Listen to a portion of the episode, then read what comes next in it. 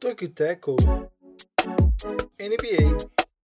Olá, olá, você que nos acompanha. Está começando o Toco e Teco, o seu podcast semanal sobre NBA. Seja muito bem-vindo ao nosso episódio de número 166. Eu sou o Lucas Sena e junto comigo está ele, o Grings. Tudo certo? Fala Lucas, e aí todo mundo que nos acompanha. É mais uma edição do Toco e Teco NBA pra gente seguir falando da temporada regular de 2021, 2020, opa, 2022, 2023. É, temos boas notícias, más notícias. Vamos falar de equipes que estão bem, de certa maneira, e outra, especialmente, que, que vem um pouco abaixo né, do que é, se esperava, pelo menos nessa altura do campeonato. Sem dúvida nenhuma. Uh, hoje tem muito assunto interessante, equipe bem, equipe mal. Mas antes da gente falar do que nós trataremos, Rua, qual a ideia do Toku Tackle? Então a ideia do Toku Tackle é trazer os principais destaques da terra do N5 ou das N, sei lá o que que qual que é o o pronome, o pronome não, qual que é o artigo que eu tenho que usar, o pronome mais artigo que eu preciso utilizar para o N5 é, mas é uma, uma, era uma boy band aí dos anos 2000, acho que final dos anos 90, início dos anos 2000, se eu não estou enganado. Ou seja, antes do Lucas nascer, né? Importante ressaltar isso aí, né? É, mas ela existiu aqui, é, segundo o Wikipedia, de 1995 a 2002 e tinha os seus integrantes, eram cinco integrantes o, o Chris Kirkpatrick, o Joey Fatone, o Lance Bass, o JC Chases e o mais famoso, aquele que eu presumo que tenha tido maior sucesso na indústria musical posterior, Justin Timberlake, esse que seguiu carreira solo depois, né, e tal, fez alguns sucessos nos últimos anos. Eu até, a gente conversava antes de entrar no ar, fazia tempo que eu não via falar no, no Justin Timberlake, mas tem uma música especialmente dele que eu gosto muito, que é Mirrors. Acho que é realmente uma, uma excelente música aí. Acho que ali dos anos 2010, se eu não estou enganado, 2011, 2012, acho que era mais ou menos por aí. Enfim, aí a, a N5, uma banda, uma boy band americana que não existe mais, já tem aí 17 anos. É, com certeza, pelo menos um deles ficou famoso, milionário e conhecido pelo mundo, né? O que aconteceu com os outros, a gente. É, talvez os outros, talvez não os sabe. milionários, né? A gente não sabe. Mas É, o. Justin Timberlake é famoso, isso é fato. Bom, pós a nossa querida terra de quem? Grinks, os destaques do programa de hoje. Então, no episódio dessa semana, a gente vai tratar é, do Boston Celtics, que vem liderando a Conferência Leste, é a melhor equipe da NBA nesse momento né, em aproveitamento, já são sete vitórias consecutivas, muito disso por conta do ataque, a gente vai falar é, sobre como vem, indo, é, vem atuando bem, também um pouco da defesa, que tem ficado um pouco a desejar. É, o Kings também será pauta, né, outra equipe que vem numa, num bom momento, já, já figura ali no, no play-in, querendo chegar na zona de playoffs, né, de, de vaga direta para os playoffs. No segundo bloco, a gente vai falar do Warriors, que é, esse sim tá abaixo do que a gente esperava no início da temporada, por alguns fatores bem interessantes que talvez para o curto prazo não, não bra, uh, curto prazo é, não seja tão preocupante, mas que para o futuro começa a ficar um pouco mais tenso. E para finalizar, atualizaremos as notícias da semana. Não aconteceu muita coisa, né, Lucas? Mas tivemos uma notícia importante, especialmente importante e tristemente importante, que foi a lesão do Desmond Bain, jogador do Memphis Grizzlies, aí, que vai parar de duas a três semanas.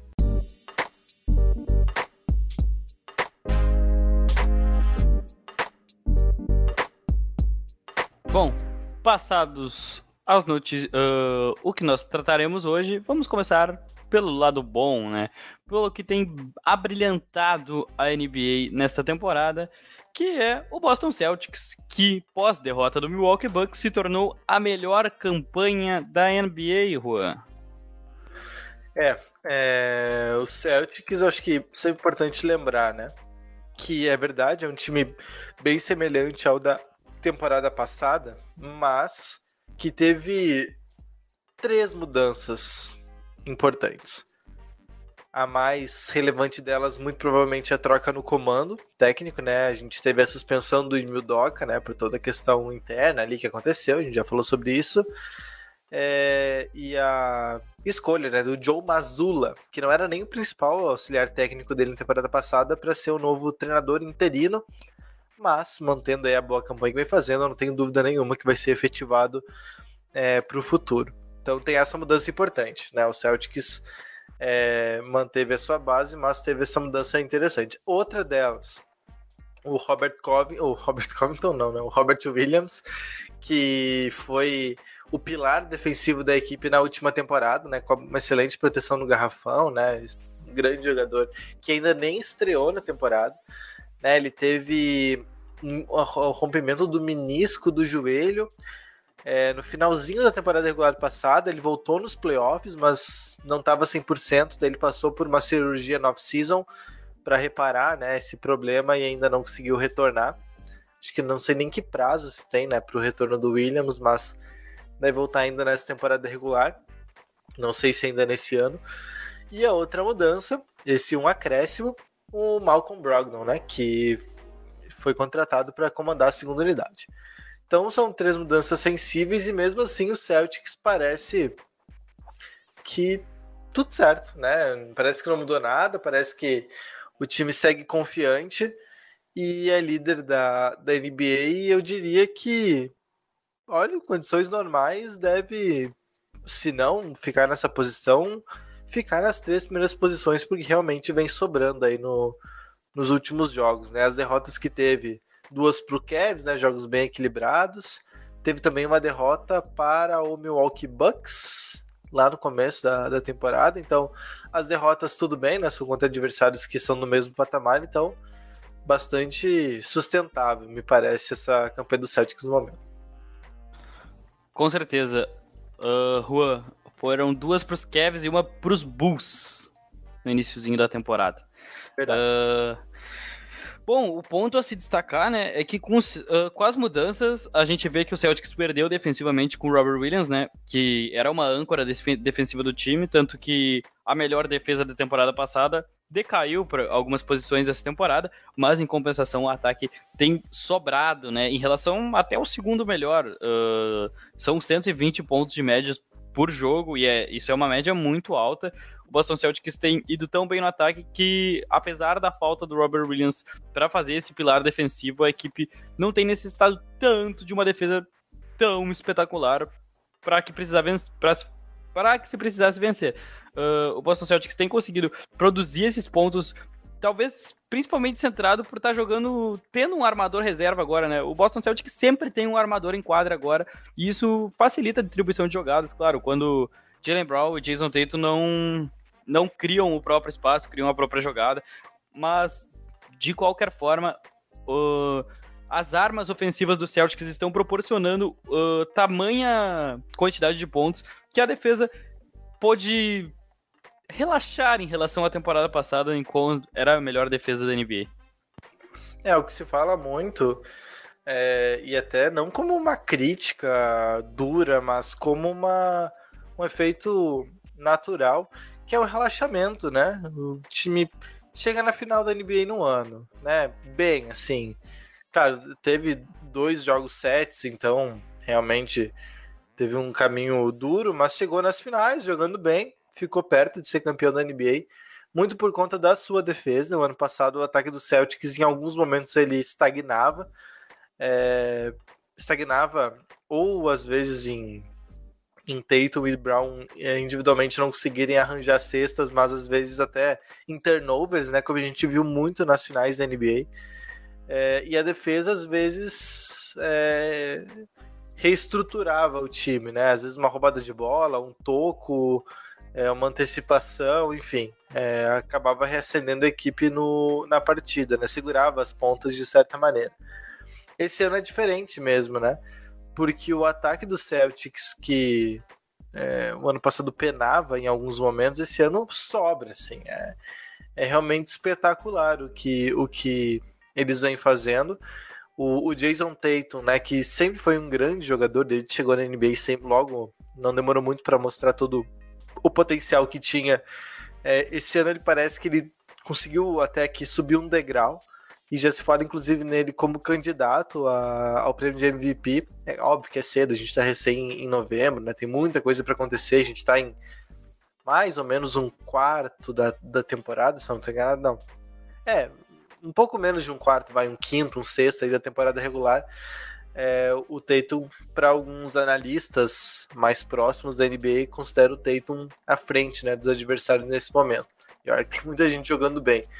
Mas acho que é um pouco do reflexo, né? E além disso, for pensar, Jalen Brown que faz um bom início de temporada. É, o Malcolm Brogdon, que ofensivamente é um excelente acréscimo. É, além disso, o, o, Grant Williams eficiente, o Horford eficiente. Celtics parece nesse momento um ataque muito completo, né? E, e parece que aqueles bons momentos que a gente viu na temporada passada de passe, movimentação, é, fora da bola, é, troca de passes, bloqueios, enfim, tudo que a gente viu em alguns momentos que deu muito certo no, na temporada passada, esse, essa temporada é, parece que foi aperfeiçoado, né? Porque é, o ano passado o Celtics era o, o 13 terceiro time que menos cometia turnover. 13 terceiro time com a melhor marca de turnovers. Mediano, né? São 15 times, é, são 30 times da NBA. Então ali na faixa de 13 terceiro é meio de tabela, né? Uma equipe mediana no quesito. Esse ano, esse ano o Celtics é a. Cadê a equipe? É a terceira equipe que menos comete turnover. Ou seja, tá desperdiçando pouco a bola e mesmo assim não deixa de ser uma equipe que troca passes, né? Porque é muito fácil não ter turnover se você não troca passes, né? Que daí é muito mais difícil perder a bola. Mas o Celtics conseguiu meio que aperfeiçoar essa técnica ofensiva. É, com certeza uh, o Celtics cometendo menos turnovers com seus dois principais jogadores uh, no seu auge até aqui, né? A gente não sabe o quanto pode ser o auge de um jogador que tem menos de 25 anos, mas enfim. Uh, os dois fazem a sua melhor temporada da carreira, né? Tanto Jalen Brown quanto, Jalen, quanto Jason Tatum, ambos com as maiores médias de pontos da carreira. O time conseguindo produzir bem ofensivamente, coletivamente também, né? Então a gente vê um conjunto ofensivo que como tu bem destacou, não se encaixava na temporada passada. E a gente pode dizer que encontrou esse encaixe. Que agora consegue rodar a bola, encontrando seus principais pontuadores em condições mais fáceis de pontuar. Essa equipe tem conseguido, de uma forma, envolver a marcação adversária, rodando bem a bola e encontrando seus principais pontuadores. Por isso, uh, tem chegado a marcas impressionantes, 120 pontos por jogo, e conseguiram funcionar tão bem sem cometer tantos turnovers. É, e até se a gente for pensar no elenco, né? O, Robert Williams voltando, ele é titular, isso é incontestável. É, nesse momento, sem ele, o quinteto titular do Celtics tem sido o Smart, o, o White, o Derek White, né? O, o Jason Tatum, o Jalen Brown e também o, o Al Horford, né? Tem sido mais ou menos isso. Inclusive é o quinteto que mais tem minutos no Celtics nessa temporada né? Já é, o, é o único quinteto do Celtics que tem mais de 100, 100 minutos já nessa temporada. E às vezes quando tem a quando tem uma alteração em geral, é, é o Grant Williams que entra no lugar do, do, do Derek White, né? Então é o Grant Williams, aí fazendo a 4, o Tatum na 13, lembrando a 2 e o, e o Smart na 1. Inclusive isso tem acontecido também com uma frequência. Ontem, por exemplo, ontem não, antes de ontem, quando o Celtics enfrentou o Thunder, é, no jogo até foi bem equilibrado. Era essa formação em muitos minutos e era meio que o Jalen Brown, que às vezes atuava como armador do time. Até ele teve. Passou de cinco assistências, então ele conseguiu produzir bastante para os companheiros.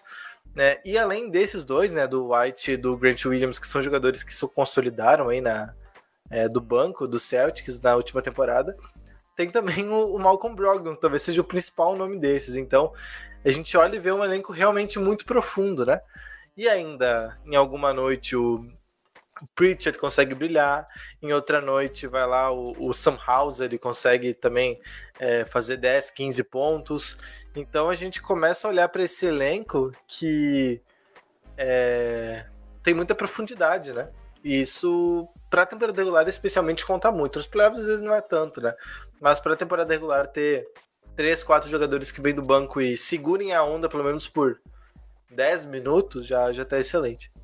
Sem dúvida nenhuma. E a gente via, a gente vê, via e vê muito isso no Milwaukee Bucks também, né? Uh, líder das últimas temporadas, mas líder não porque, claro, sim, porque tem Yannis Antetokounmpo, tem Chris Middleton acompanhando, mas porque tem um banco profundo, porque tinha um elenco profundo que conseguia dar conta do recado quando as estrelas estavam fora da quadra ou quando não tinha o time titular completo. E isso é essencial para uma equipe que quer pegar as primeiras posições na temporada regular, como tem sido com o Boston Celtics, principalmente e muito por ter agregado o Malcolm Brogdon nessa off-season, deixando ele como sexto homem e vem funcionando muito bem, principalmente no ataque Celta, quando ele está em quadra.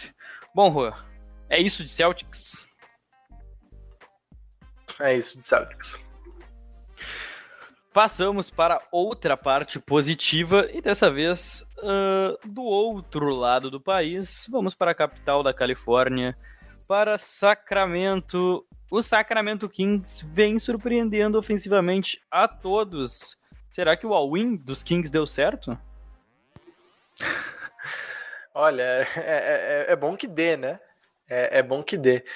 Mas, assim, é claro que a gente já está super vacinado em relação ao Kings, né? A gente já fez um podcast de que uma ou duas temporadas atrás, que era que era o, o título do podcast era Ascensão dos Reis, né? Que era justamente no momento em que o, o Sacramento Kings estava decolando na temporada. E era assim, final de temporada regular. Eu realmente não lembro que ano era. Mas era assim, era um momento ali que restavam poucas vagas para os playoffs, né? A gente não tinha o play-in ainda, se não estou enganado. E o Kings meio que começou a vencer jogos desenfreadamente. Isso era uma constante nas últimas temporadas, né? O Kings sempre foi um time que começou mal, bem oscilante, aí perdeu muitos jogos quando ele devia ter perdido. Aí quando chega março, quando chega ali com 60 jogos, começa a jogar bem, e daí, amigo, em geral, não dá mais certo, né? Porque, é, enfim, os outros times também têm seus méritos, então é realmente é, impossível que o que, que uma que o time acorde, acorde só na, na reta final e dê, e dê conta, né? Mas nesse momento a gente tem o Kings com campanha positiva, oitavo colocado no, no Oeste, né? Quatro vitórias consecutivas. E, e nesse momento já fica ali a, a, a, um jogo, né? Um jogo do sexto colocado, né? Ou seja, é uma vantagem mínima aí, né? De, de, de uma posição para outra, né? De uma, de uma zona para outra. Então o Kings é, vem jogando bem e eu destacaria né, principalmente o, o Sabonis e o De'Aaron Fox é, desse elenco aí. O, o De'Aaron Fox é, vem tendo a melhor média de pontos da carreira dele, né, passando de 25 pontos por jogo, né, realmente vem estando acima da média, seguindo aquela constante que a gente esperava já desde a temporada passada, quando, quando o Kings trocou o Halliburton, quem mais se beneficiou dessa troca foi justamente o Fox, né, que foi quando ele realmente começou a jogar bem na temporada. E esse ano, de novo, sem o Halliburton, ele, ele, ele, ele começa bem a temporada e o Sabonis. Porque ontem a gente teve o jogo entre Kings e, e Nets, né? Jogo aí que o Kings massacrou, né? O Brooklyn Nets fez 153 pontos é, na cabeça do, do Brooklyn Nets. E muito disso, é, enquanto o jogo estava equilibrado, né? Enquanto a gente tinha é, uma certa indefinição do placar, foi por conta dos Sabonis amassando o Nicholas Claxton no garrafão. Então, o Sabonis sendo esse cara completo no ataque que ele é, né, de, de conseguir pontuar com alguma tranquilidade, fazer várias coisas, e o, o Darren Fox é, conseguindo infiltrar e pontuar bem, e ainda arremessando legal também, acima dos 35%, é uma equipe que pode, pode continuar nessa faixa aí, até porque a gente tem tido muitas surpresas no Oeste, né? De times que eram para estar melhores, times que eram para estar piores, então Kings é, é, importante que se consolide, né? Com uma campanha positiva nessa zona aí de oitavo, sétimo colocado. Com certeza. Uh, e vale, uh, vale citar também, né, que os Kings está muito bem ofensivamente, só que eles não estão tão bem assim defensivamente ainda, né? Uh, eles se encontram como a 25 melhor defesa, ou seja, a sexta pior defesa da NBA em pontos sofridos, uh, enquanto são o segundo melhor ataque, é claro. Uh, mas isso tem pesado até pelo número de vitórias, né? Se tivesse uma defesa talvez um pouco mais constante como a do Boston Celtics, os Kings poderiam dar um saltinho na tabela. Mas a gente tem que levar em conta, claro, que os Kings estão começando a montar esse time e o Boston Celtics já tem uma constância vinda do último ano que o Boston Celtics chegou à final da NBA. Os Kings a gente tá falando de um time que ano passado sofria para ir para os playoffs e não foi nem para o play-in no caso. Então uh, é um time que está começando a construir o seu modo de jogar agora e está conseguindo principalmente ofensivamente falando. Mas, uh, além do destaque que tu deu para o Fox e para o Sabonis, eu queria destacar o elenco que tem contribuído ao redor deles, né? Porque, claro, muito passa pelas duas estrelas, mas a gente tem o Kevin Herter, o Malik Monk, Keegan Murray, Harrison Barnes, todos esses contribuindo com mais de 10 pontos de média. Uh, ou seja, são seis jogadores da equipe que contribuem com mais de 10 pontos de média por jogo, sendo que o Darren Fox contribui para mais de 20. Então é um time que tá conseguindo incluir todos ofensivamente, sem depender de dois caras, como acontece em muitos dos times, inclusive o Boston Celtics, uh, para ter essa pontuação a mais. É. E isso até foi sempre uma característica do Kings, né? Um time que tenta é, encontrar outras peças, né? Que, que tenta distribuir um pouco melhor o ataque. É, quando eles estavam naquela de de emular o jeito do Warriors jogar, né? De passe rodar a bola. É, era mais ou menos essa filosofia, né? De todo mundo ter as suas chances. Só que o elenco de apoio não era suficiente, né? E esse ano a gente olha é, pelos nomes que tu trouxe, a gente percebe que as coisas melhoraram bem, assim, né? O Keegan Murray foi uma, uma escolha bem acertada no draft, né? Eles conseguiram pegar um bom talento ali onde eles onde eles podiam. É, o Kevin Herter foi uma excelente aquisição do, do Hawks, excelente, excelente. Está se mostrando excelente, né, claro, porque é um titular, joga ao lado do Fox, são características diferentes, é um arremessador, mas um arremessador que sabe armar o jogo também, né, que é uma, não é uma figura tão comum assim na NBA, o cara que além de ser um, um cara que arremessa bem, né, um, um arremessador nato, ainda consegue ter uma visão de jogo e às vezes encontrar um passe até melhor. É, o Harrison Barnes também, que vai lá, é um jogador bem constante, né? Não, dificilmente te deixa muito na mão. E o Malik Monk, que tem sido o armador da segunda unidade do, do Kings, né? Quando todo mundo, os principais jogadores sentam, é o Malik Monk que, que em geral toma conta das coisas. O David Mitchell também vem tendo é, algum protagonismo nesse sentido. Então são peças, né? são peças que, que, o Kings, que os Kings vão encontrando. E sobre a defesa, ontem, quando venceram o Brooklyn Nets, eu até acho que a defesa foi bem, assim. Foi bem, porque é, conseguiu proteger bem o garrafão, impediu os arremessos, né? Forçou o time a infiltrar e arremessar em cima de muitas mãos, né? Os Sabones deu alguns tocos, né? Então, é, eles eles conseguiram induzir o, o Brooklyn Nets para uma zona pior para eles, né? Então por isso que, que, que, se deram bem. E individualmente são bons defensores, né? O Kevin Herter é um, é um bom defensor, né? O Terence, Terence, Terence Davis, Terence Davis é um bom defensor, inclusive fez um, uma excelente partida ontem. É, o David Mitchell é um bom defensor, o Harrison Barnes é um bom defensor, então é, individualmente são bons nomes. O problema é que falta, às vezes, o coletivo, né? Falta ter uma noção tática coletivamente falando para a equipe dar, dar um passo à frente. Mas eu acho que tem uma, uma luz no final do túnel e eu não quero não quero me iludir muito com com Kings, mas eu acredito que dá para eles eles sonharem com, com uma vaga no play-in, pelo menos, né? Que foi mais ou menos o que a gente projetava, mas até colocando ali em décimo ou décimo primeiro, né? Brigando com, com o Blazers naquela projeção inicial. Acho que dá para eles almejarem em uma posição bem razoável. Com certeza. E olha, eu tava aqui uh, vendo contra quem os Kings chegaram a enfrentar, e o calendário dos Kings é um dos mais, mais complicadinhos que eu vi até aqui, hein? Uh, até agora os Kings enfrentaram de fácil, assim, que eu descreveria fácil, apenas Hornets e Magic, que eles saíram vitoriosos. As derrotas são para Warriors, tá certo que o Warriors tá mal, né? Mas era a estreia da tempo, era um, um dos jogos lá da estreia. Blazers, Clippers, Grizzlies e Miami Heat. Perdeu apenas para essas equipes. Quando o Sacramento Kings pega equipes mais fracas, ele não se dá o luxo de perder. E é um excelente sinal, né? Porque se tu quer pular de patamar, você não pode perder jogos fáceis, né? Tem que vencer de quem é ruim e trocar vitórias com quem é bom. Isso é básico. Exatamente. E é o que os Kings têm feito até aqui. Uh, eles, é. eles, inclusive, enfrentaram o Miami Heat duas vezes, uma vitória para cada lado. O Warriors duas vezes, uma vitória para cada lado. E tem sido assim. Uh, o Miami Heat tem conseguido trocar bons jogos uh, contra, contra equipes mais fortes ou do mesmo patamar e tem vencido os mais fracos. E eu acho que esse é o primeiro passo para quem quer levar o seu patamar.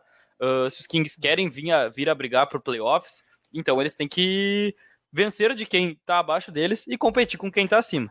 É o primeiro passo. Né. É, e, acho que isso é, é, é uma. É, é, um, é um um fator, indi um fator indicativo e positivo, né? Como, como eu mencionava.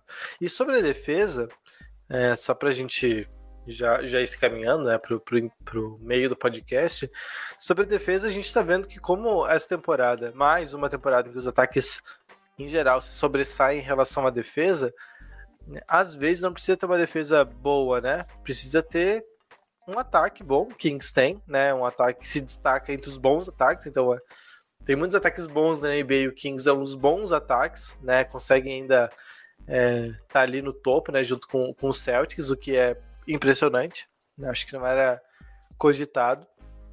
E a defesa, é, se eles conseguirem ficar ali vigésimo, vigésimo primeiro e conseguirem se manter top 5 de ataque, é, me parece bem suficiente aí para eles estar em uma posição mais confortável, né? Porque se a gente olha o Celtics, né, Lucas, como, como tu até citou, o Celtics o melhor ataque, tá certo que é o melhor ataque com alguma vantagem em relação aos demais, mas é o melhor ataque, e a defesa é 19 né? A defesa não é nenhum nenhum absurdo, assim, não é nada de, de espetacular, né? Uma defesa é, honesta, né? Não sei nem se honesta é uma boa palavra, é uma defesa meio desonesta, assim, porque ela tá é, na, na, pior metade, mas não por muito. Então, Kings precisa achar um pouco essa zona. Eu, eu acredito que o jogo de ontem contra o Nets, que tem N problemas né, de, de jogo e de vestiário, mas foi um, uma boa amostra. E o, o Terrence Davis, que foi o destaque do jogo,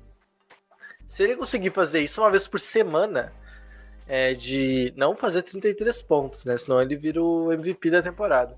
Mas se ele conseguir uma vez por semana entrar no jogo e mudar o estilo do jogo, conseguir forçar turnover, enlouquecer o adversário, roubar a bola, é, arremessar, acertar dois, três arremessos, é excelente. Porque daí ele vai ter um espaço tranquilo na NBA. E precisa ter um pouquinho mais de constância, não dá pra fazer quatro pontos no jogo e 33 no outro. Mas se ele conseguir encontrar um pouco mais essa possibilidade de, de mudar a partida como ele fez ontem, né? Ele foi o grande grande causador da discórdia no, no Nets ontem, é, pode ser também um, um, ponto bem positivo. É, é aquela coisa, né? Mais um dos não citados aqui que pode vir do banco e ajudar muito o ataque do, dos Kings. Então, material para tirar, principalmente na bola de três, o time dos Kings tem, né? Uh, como foi o é. caso de ontem e qual pode vir a ser o caso em inúmeras vezes. É, e o Mike Brown, que é o treinador do, do Kings, estava no Warriors, ele é um treinador que tem uma percepção defensiva, né? Ele tem um, um olhar pro lado mais defensivo. Ele tá no início do trabalho dele, não é, não é um novato na posição, né? Ele já tem alguma rodagem, já tem uma certa experiência como pessoa também, inclusive. É, ele já tem ele provavelmente vai conseguir melhorar a defesa ainda, né? Só o Kings precisa se ajudar também, né? Fazer as coisas certas, não não forçar nada, né? Não, não tentar uma troca maluca. Precisa se ajudar um pouco também, né? Não, não acelerar nada e se empolgar também demais de repente e acabar prejudicando o processo. Acho que a, o time o time base tá, tá aí, né? Acho que eles estão bem próximos de finalmente chegar nos playoffs, né? Que seria é, uma ótima um ótimo presente para a torcida nessa temporada, porque é, é, é, era uma dos um dos cenários mais difíceis, né? Tem muito time bom no Oeste. Então, se o Kings conseguir chegar no, nos playoffs, seja em oitavo, vai, tudo bem. Tá, tá excelente. Tá, tá excelente. É, eu concordo que se for aos playoffs, tá ótimo pros Kings, mas o começo é, é animador. Eu acho que hoje ele já vem com bons olhos essa ida aos playoffs e cada dia se mostra mais possível aos olhos da equipe da Califórnia.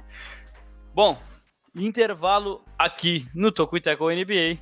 Uh, vamos agora mostrar tudo que é produzido no Tokuiteco para você que não conhece, né?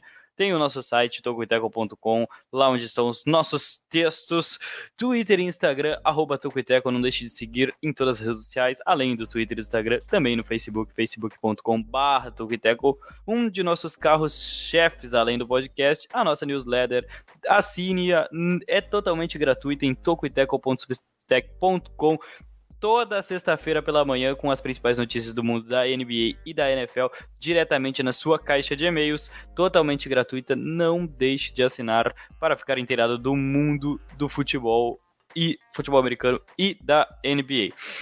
Você pode ouvir esse podcast também na Aurelo, no Spotify, no Apple Podcast, no Stitcher e no Google Podcast, mas com aquele apelo emocional para a Aurelo que dá aquele apoio financeiro para os criadores de conteúdo. Então, se você tiver um tempinho sobrando, vai na Aurelo e nos ouve por lá. Se você está aqui no YouTube com a gente, não se esqueça de deixar o seu like, se inscrever no canal e ativar as notificações. Bom, voltando ao nosso podcast, Agora a gente fala de coisa ruim, né? Se um quarto falando um um quadro falando de coisa boa, um quadro falando de coisa ruim. Coisa ruim para os torcedores do Golden State Warriors, que começou muito mal a temporada, apesar de ter um dos melhores ataques, é uma das piores defesas. E aí tá fazendo falta, Rua. É. Pois é, o, o Warriors, é, até eu vi uma, uma entrevista do Steve Kerr, agora pouco à tarde, que ele falando que eles, eles Warriors, né, a, organização sabe que tá no fim, né, que, que a dinastia, né, essa palavra que pegou tanto aí no, na última década na NBA tá no fim, é, porque o Warriors já é uma equipe mais envelhecida, né, que os seus principais jogadores são já, já, já passaram do auge físico, né, pelo menos a maioria deles. É, e por isso é natural que as dificuldades apareçam. Eles foram campeões ano passado, né, jogando muito bem, especialmente nos playoffs, né, com uma defesa muito forte, um ataque que. Bom, se, se no ataque tem o Curry, tá tudo bem, né? Acho que, que não tem como, como passar vergonha. Só que esse ano é, é uma situação bem, bem diferente, né? Porque é, como é temporada regular, os treinadores eles se dão ao luxo de ver qual é do time, né? Pô, esse jogador aqui, será que ele pode render? Será que ele pode funcionar? Será que é uma boa alternativa? Não sei.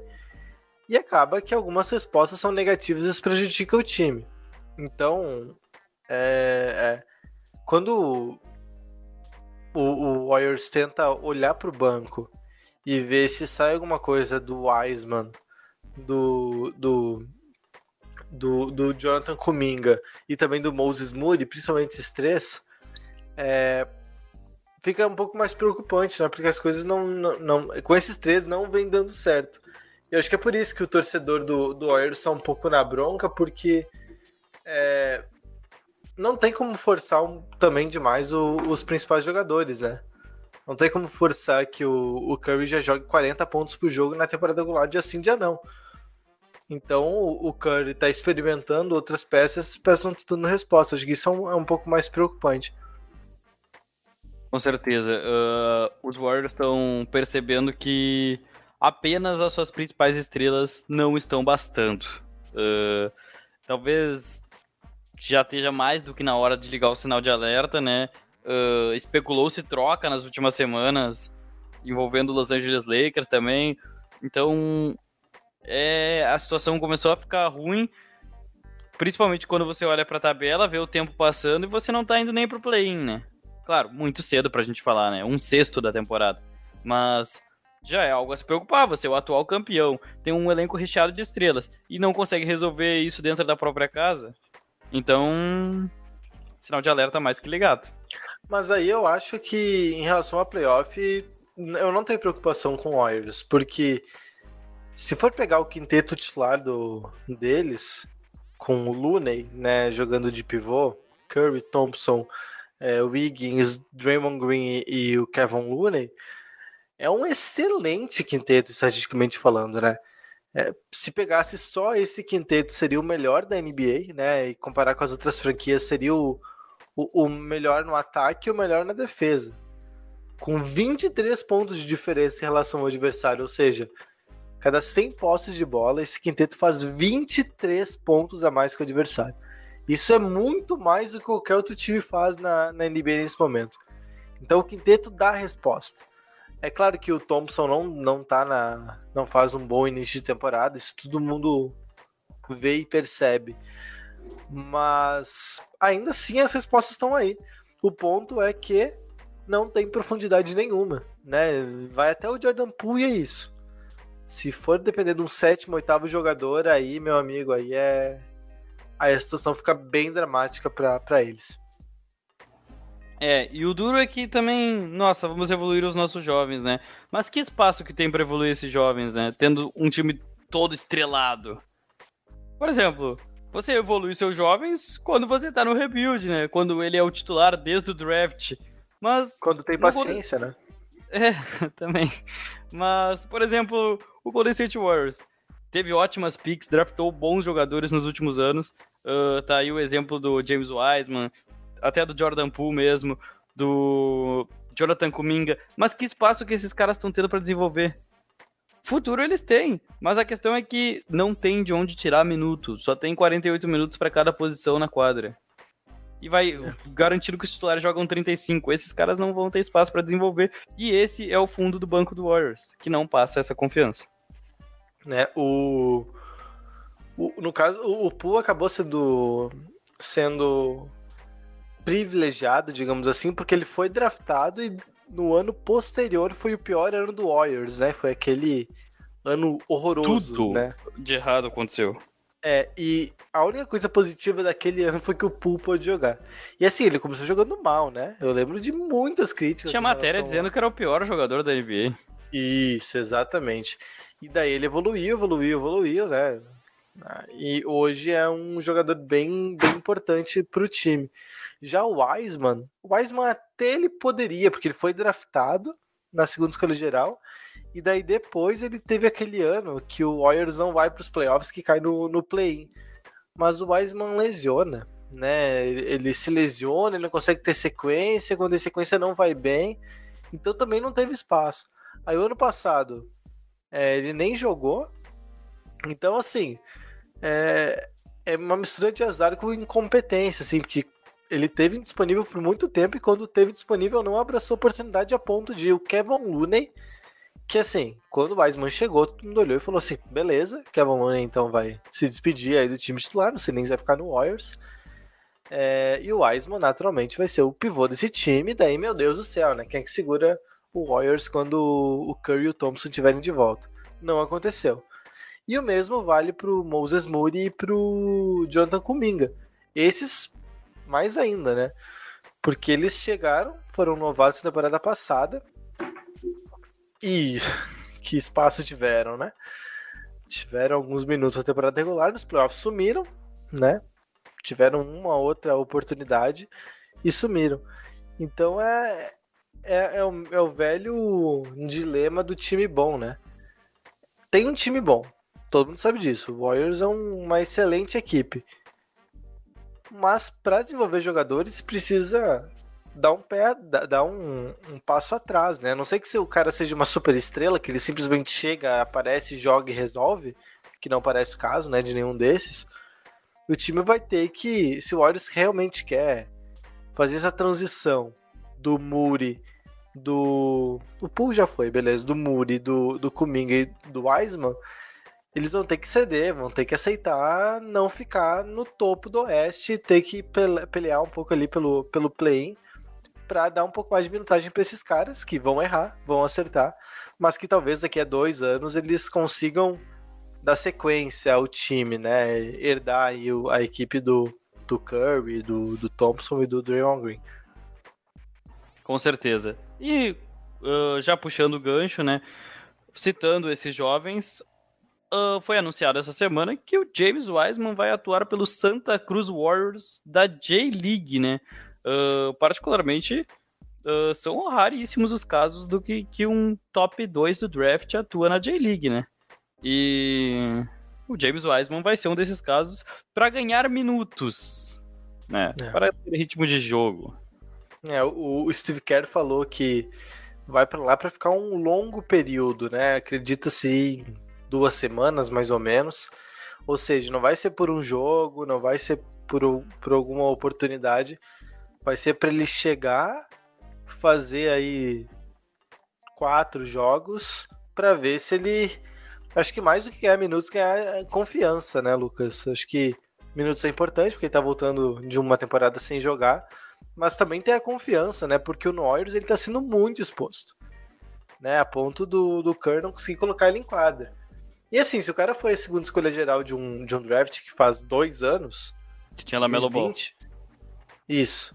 Se ele foi a segunda escolha geral do draft, é, alguma coisa existe naquele corpo. Alguma coisa existe naquele corpo. Então o Warriors meio que tá correndo aí contra o tempo pra ver se se consegue recuperar um pouco do, do prejuízo, né? Porque pra mim já tá bem claro que ele não vai conseguir render é, no, no nível de segunda escolha geral do draft, né? Que se espera. E ainda mais desse draft, né? A gente olha pra quem competia com ele, ah, tá de um lado, inclusive por muito tempo, chegou a ser cotado como primeira escolha, mas claro, o Anthony Edwards prevaleceu. Ah, um draft que tinha Anthony Edwards e Lamelo Ball, né? Dois guards espetaculares que estão brilhando na NBA aí, enquanto o James Wiseman, claro, sofreu com lesões, mas tá indo pra J-League agora. É, infelizmente não conseguiu a sua evolução, diferente dos, dos outros dois, das duas primeiras escolhas. E rapidinho, puxando mais um gancho. A NBA Vai. acabou de soltar a atualização da corrida para novato do ano. Olha, E tem surpresa. o que, que, que, que o manda? primeiro colocado não é mais Paulo Banqueiro. Quem que é? O Ivey? Maturim. Ah, sim, o Maturin tá destruindo, né? Tá destruindo. Inclusive, o... Que est... é, Steel nem tanto, mas sete, foi oitava escolha, sétima. tu, tu, tem, tu tem o top 10, é, ele foi por aí. Tenho, tenho o top 10. Tem- O décimo é o Jalen Duren, o nono é o Jalen Williams, o oitavo é o Marshall Belchamp, o sétimo é o Shadon Nossa. Sharp, o sexto é o Tyree Eason, o quinto é o Jabber Smith, o quarto é o Keegan Murray, o terceiro é o Paolo Banqueiro e o segundo é o Jaden Terceiro. É, mas assim, o... Não é uma classe até agora que tá... Que, que, tá, que tá voando, né? Digamos, O, digamos o assim. Banqueiro tava voando, hein? Sim, o... até o Keegan Murray, eu diria que tá, tá realmente muito bem. Porque o É. Jabari Smith tá, tá bem discreto. O, o Terry Eason também, o, o Shadon Sharp. O Marjon Beauchamp é do, do Bucks. É. Ele deve ter uns 15 minutos por jogo, se eu não tô O enganado. Sharp tem contribuído bem, inclusive. É, eu achei até que o Shadon Sharp podia estar um pouco acima aqui, mas enfim. É, eu acho que ele merecia pelo menos a posição do Terry Eason, mas É, bem. acho que dava mesmo. E o Jalen Williams teve uma boa partida contra o Celtics. Eu não sei se isso pesou. Ele entrou bem no momento, ele acertou bola de três. Acho que pode ter pesado para ele aparecer aí no top 10. É, eu, é, tem um outro novato do, do Pacers, que na semana, semana passada ele tava no top 10, que é o. Como é que é o nome do. É o Andrew Nemhar, que tem sido o armador do, do Pacers em alguns jogos, né? Porque eles estão naquela de. De um tanque meio forçado, assim. Às vezes o, o Halliburton não joga, às vezes. Às vezes o Halliburton faz 30 pontos e no outro jogo ele não joga. Isso, é, isso, isso aí.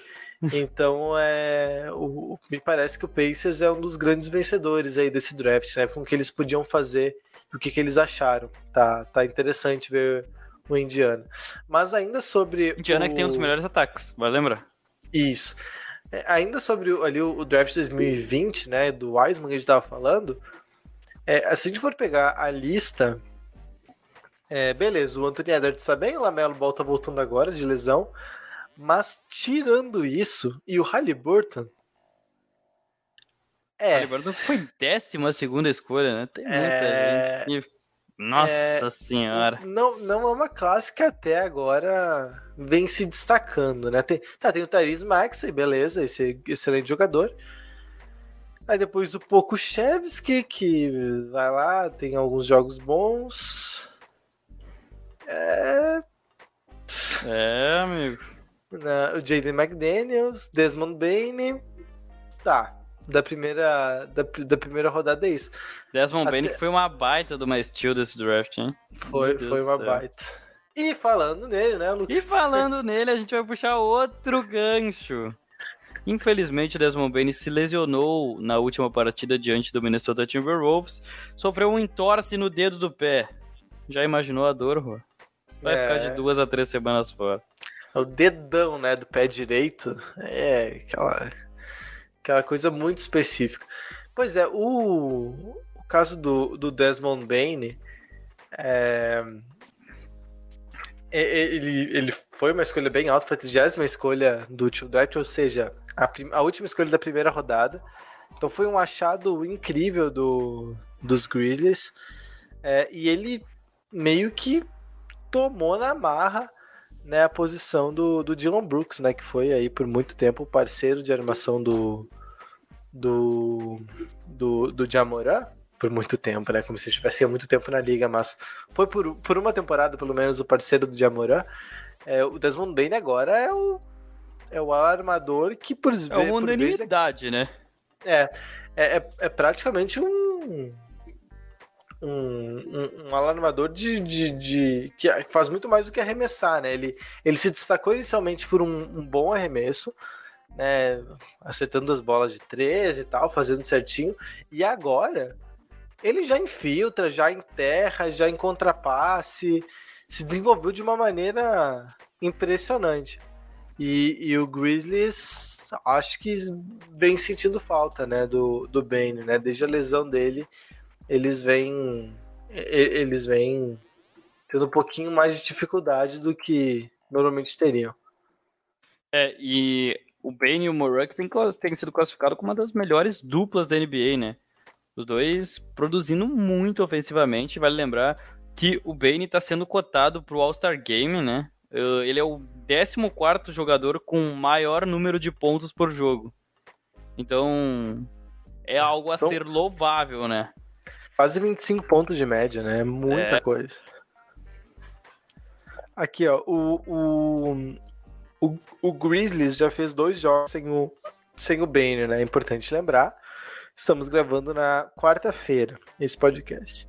É, foram dois jogos. Perdeu pro Wizards e perdeu pro Pelicans. Inclusive essa derrota ontem, na, na terça-feira. Então é claro que é muito simplista dizer, não, perdeu porque o Bane não jogou. Mas antes, é, ele, o Bane já tinha perdido um jogo dia 31 de outubro e o Grizzlies perdeu também. Ou seja, são três jogos sem o Bane, três derrotas. Diferente do que foi com o Diamorã na temporada passada, né? Importante lembrar, o Diamorã ficou aí. Perdeu 20 jogos, eu acho, na temporada passada. Dezembro, e o, né? É. E o. E o. E o Grizzlies venceu 15 ou algo semelhante a isso, sem o Moran. Então, é, parece, brincadeira, que o Bane é mais importante que o de Amoran para as vitórias do. Não, obviamente por ser vale a barra, mas, mas denota, né? Vou puxar outro gancho. Cheio dos ganchos hoje. Essa derrota do Grizzlies pro Wizards marcou a quarta vitória consecutiva do Washington Wizards.